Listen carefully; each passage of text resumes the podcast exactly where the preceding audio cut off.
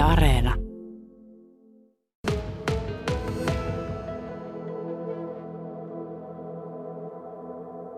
Mikä se perimmäinen syy on, että mistä nämä kasvut johtuu? Onko se tämä kotoilu? Kyllä, kyllä kotoilu on, on yksi merkittävä syy, eli kyllähän ihmiset on nyt lähteneet niin kuin hakemaan vähän väljempää asumista ja omakotitalo, ja oma, omakotitalo haaveena, joka on, on niin kuin se ihmisten haave, niin tuota, sitä on lähdetty toteuttamaan. Mitä sitten, mitä näet, mikä vaikutus on sillä, että, että puu on lisännyt suosiota ja siinä, siinä samalla myös hirren käyttö siinä rakentamisessa? Joo, kyllä. Eli, eli hirsitalojen niin suosio on kasvanut koko ajan ja nyt viimeisen kymmenen vuoden aikana joka neljäs uusi omakotitalo on hirsitalo tänä päivänä. Eli puun ympäristösyyt, mutta myös ennen kaikkea päät, kuluttajille tämä sisäilma, terveellisyys, turvallisuus ympäristönä kotina niin on se ykkösjuttu. No mitä sitten haasteet? Millaisia haasteita tämän päivän hirsitaloteollisuus kokee, missä ne ovat? No haasteet on, kyllä jos puhutaan omakotitaloista, niin tonttivarantoa ei niissä kasvukeskuksissa, joissa, joissa niin kuin sitä ostovoimaa ja rakentamishalukkuutta on, niin tontteja on kovin niukasti tarjolla sieltä, mistä tuota ihmiset niitä haluaisi, ja sitten niiden hinnat ovat nyt viimeisen vuoden aikaa niin kuin nousseet kyllä rajusti. Hmm. Mitä tällaiselle asialle pitäisi tehdä, että, että niitä tontteja saataisiin lisää, jos pitäisi kaavoittaa? Joo, kyllä. Kunnilla, kaupungeilla on monopoli kaavoittamisesta ja pallo on siellä. Sanoitko, että, että tuota, niillä alueilla, joilla, joilla se rakentaminen on niin kuin isoa, mitkä ne alueet ovat? Ne on suurimmat kaupunkialueet, käytännössä juuri suurimmat niin kuin kaupungit tässä maassa ja siellä nimenomaan viimeisen kymmenen vuoden aikana niin kaavoittaminen on ohjautunut sitten kerrostalorakentamiseen ja omakotitontteja ei kaavoiteta tarpeeksi. Niin. No hirsitaloteollisuuden toimintaa ohjaillaan täältä Vuokatista käsin, Sotkamosta käsin. Mikä tilanne täällä on? No täällä onneksi on tontteja ja, ja tuota, tilaa rakentaa. Että, ja, Onko täällä rakennettu? Kyllä, joo. Minun käsittääkseni tuota, Sotkamossa rakennetaan parhaillaan useita omakotitaloja. Joo. No, jos haasteena on tuo, tuo tota niin, tonttipolitiikka ja se, että, että tontteja ei, ei tahdota näille saada, niin löytyykö jotakin muita haasteita? Kun ajatellaan sitä, että varmaan niin se korona omalla tavallaan luo haasteita, mutta se on sitä antanut myöskin pontta sille, että, että hirsitaloteollisuus ja yleensä rakentaminen on isossa buumissa.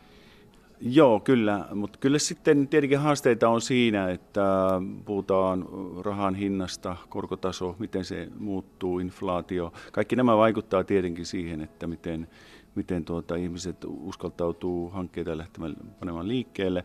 Raaka-ainepuolella niin uskon, että tämmöinen hyppäys, joka tuossa viime vuonna koettiin, niin se, se on tasaantunut ja esimerkiksi puutavarahinnat on jonkin verran tulleet alas. Eli, eli tuota, eihän tämä niin kuin poikkeuksellista ole, jos katsotaan 30 vuoden taakse, että onhan ennenkin raaka-ainehinnat noussut rajustikin, mutta viimeiset 20 vuotta on ehkä ollut vähän tämmöistä tasaisempaa kyytiä, mitä viime vuosi. No nyt on raaka hinta on taas lähtenyt ainakin Jenkeissä kohoa aika rajustikin nousemaan. Millä aikajänteellä se näkyy täällä meillä Suomessa ja Euroopassa? Kyllä turbulenssia on markkinoilla, se on selvää. Ja tietenkin tämä korona on aiheuttanut sen, että tuotantolaitoksissa on ollut tuotantokatkoksia, on joku vuoro jäänyt tekemättä sairastapauksien vuoksi, ja sitä kautta on niukkuutta ollut tavarasta, joka on sitten nostanut hintoja ja, ja aiheuttanut jopa puutetta jostakin tarvikkeesta.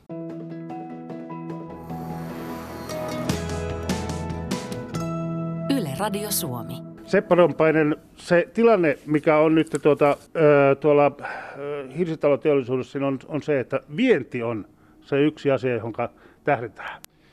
Kyllä, koska nimenomaan nähdään ja, ja takavuosiltakin, että yhden jalan, eli, eli pelkästään kotimaan varaa ei kannata heittäytyä, on, on niin kuin, tuolta vuosikymmeniltä takaa on niin kuin esimerkki, että vienti on pitänyt alaa, alaa tuota pystyssä. Nyt tällä hetkellä on menty kotimaan varassa, mutta nimenomaan halutaan kasvua. Keski-Eurooppa, saksankielinen Eurooppa on, siellä on hirsirakentamisen kulttuuria, sinne meillä on projekteja menossa ja, ja tietenkin Aasia tärkeä suunta. Hmm. Suomessa on hirsi tuota, rakentamisen perinteitä ja juuri meidän perinteet on se, mitkä mahdollistavat esimerkiksi, jos ajatellaan Kiinaa, teillä esimerkiksi on Kiinaan tämmöinen standardi tuota, työ menossa.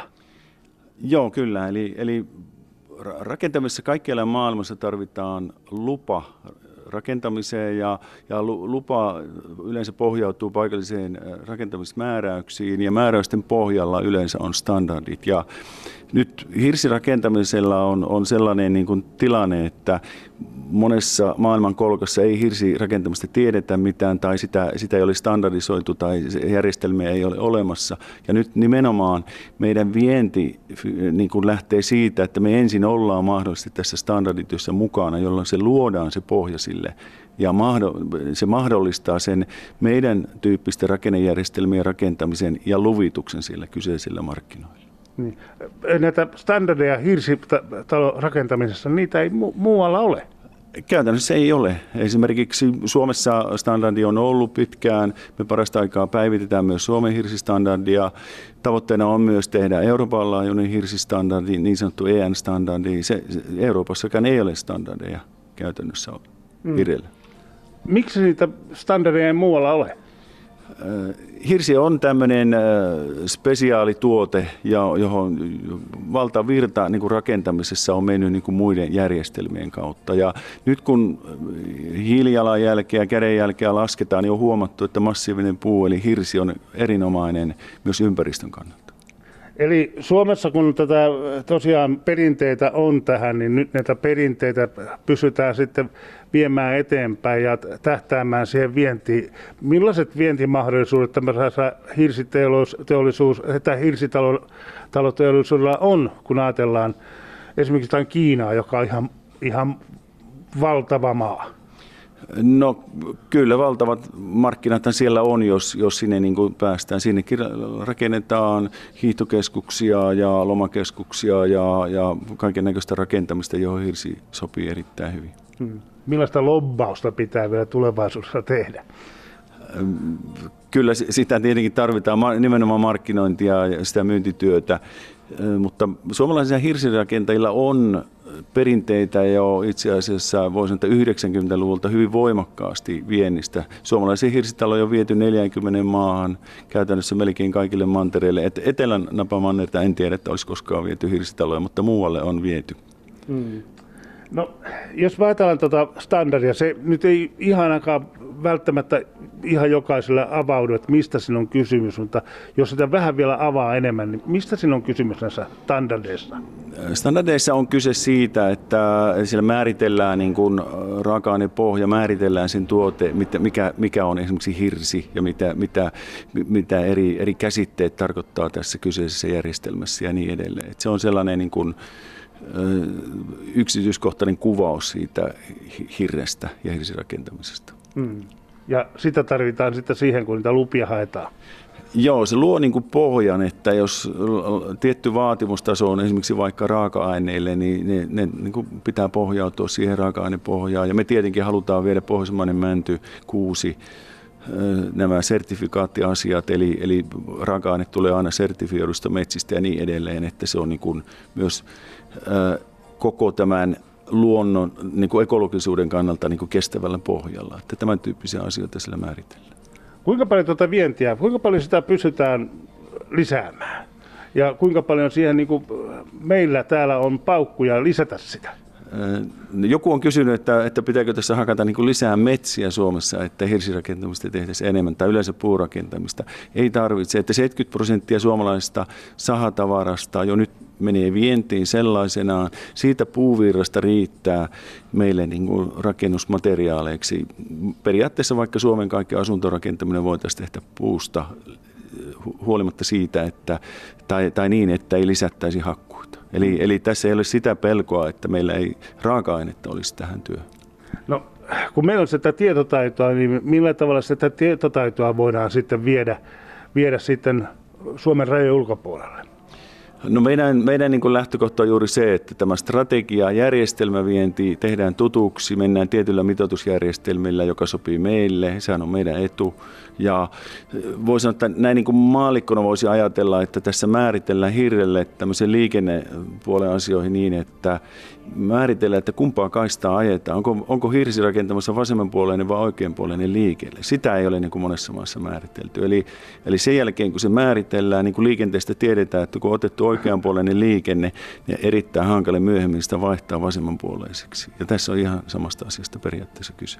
No kuinka Suomella on sitten takoa se asia, että kumpaa puolta, kumpaa kaistaa sitten tuolla maailmalla ajetaan? No, no itse asiassa tässä on tietynlainen nyt joku, voisin sanoa, kilpajuoksu jo ehkä menossa siinä mielessä, että puurakentaminen kun kiinnostaa, niin nyt näitä puurakentamisen järjestelmiä, niin niitä, niitä halutaan standardisoida. Ja su, meillä on se etu, että meillä on niin kuin, Suomi on johtava hirsirakennusten ja tämä niin kuin laatujohtaja nimenomaan puhutaan painomattomasta hiiristä, puhutaan lamellihiiristä. Ne on kaikki suomalaisia innovaatioita ja näitä me halutaan ja näitä järjestelmiä viedä ympäri maailmaa.